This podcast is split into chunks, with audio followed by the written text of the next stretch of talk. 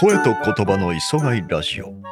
磯貝から学んだことシリーズさんかいにわたって井上恵子さんをゲストにお招きしてお話を伺って、どんどん新しいゲストで続けていくつもりだったんですが、ちょっとゲストの調整がうまくいってなくてですね、今回このシリーズでお届けすることができないということになりましてですね、じゃあ私が何か喋ろうかっていう考えもあるんですが、今まで散々喋ってきましたし、私の番組ではないので、まあ、私のこととか私の考えとかですね、あまりたくさん喋ってもしょうがないなっていうのがありまして、まあ今回まあほぼお休みということ、中身のない回ということでお許しください。まあ、その代わりといってはなんですが、まあ私どもの活動っていうんですかね、情報発信というかですね、それをまあ簡単にご案内しようかなということを考えております。まあほとんどがインターネットなんですが、まず一つは声と言葉の磯貝メソッドという、まあ、ウェブサイトがありまして、まあ、位置づけとしては東京軸ですね。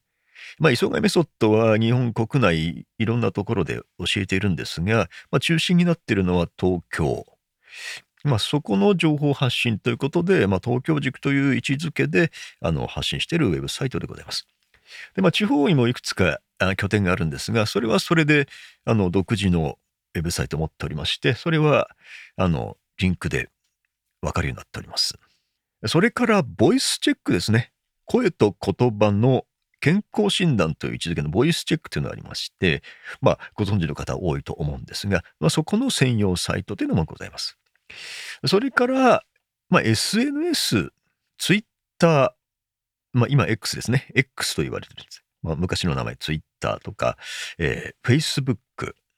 Instagram なんかでも、まあ、アカウントありまして、発信をしております。 あ, あと YouTube もありますね。 YouTube のアカウントもあります。で、この磯貝ラジオなんですけども、複数同時並行に発信しておりまして、まあ、一番メインとなっているのは先ほど申しました、えー、声と言葉の磯貝メソッド東京軸のウェブサイト、それから、えー、YouTube、Instagram、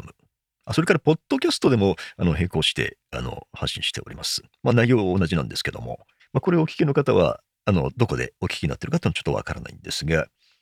そうで、まあ、YouTube なんかはその数字が出るんでね、アクセス、聞いていただけるとアクセス数がカウントされるっていうんで、割とありがたいかなという気もいたしますが、そんな感じであの中身のない、えー、内容になったんですが、申し訳ありません。次回こそは磯貝から学んだことシリーズ、ゲストをお招きしての、えー、学んだことシリーズお送りいたしますので、お楽しみに。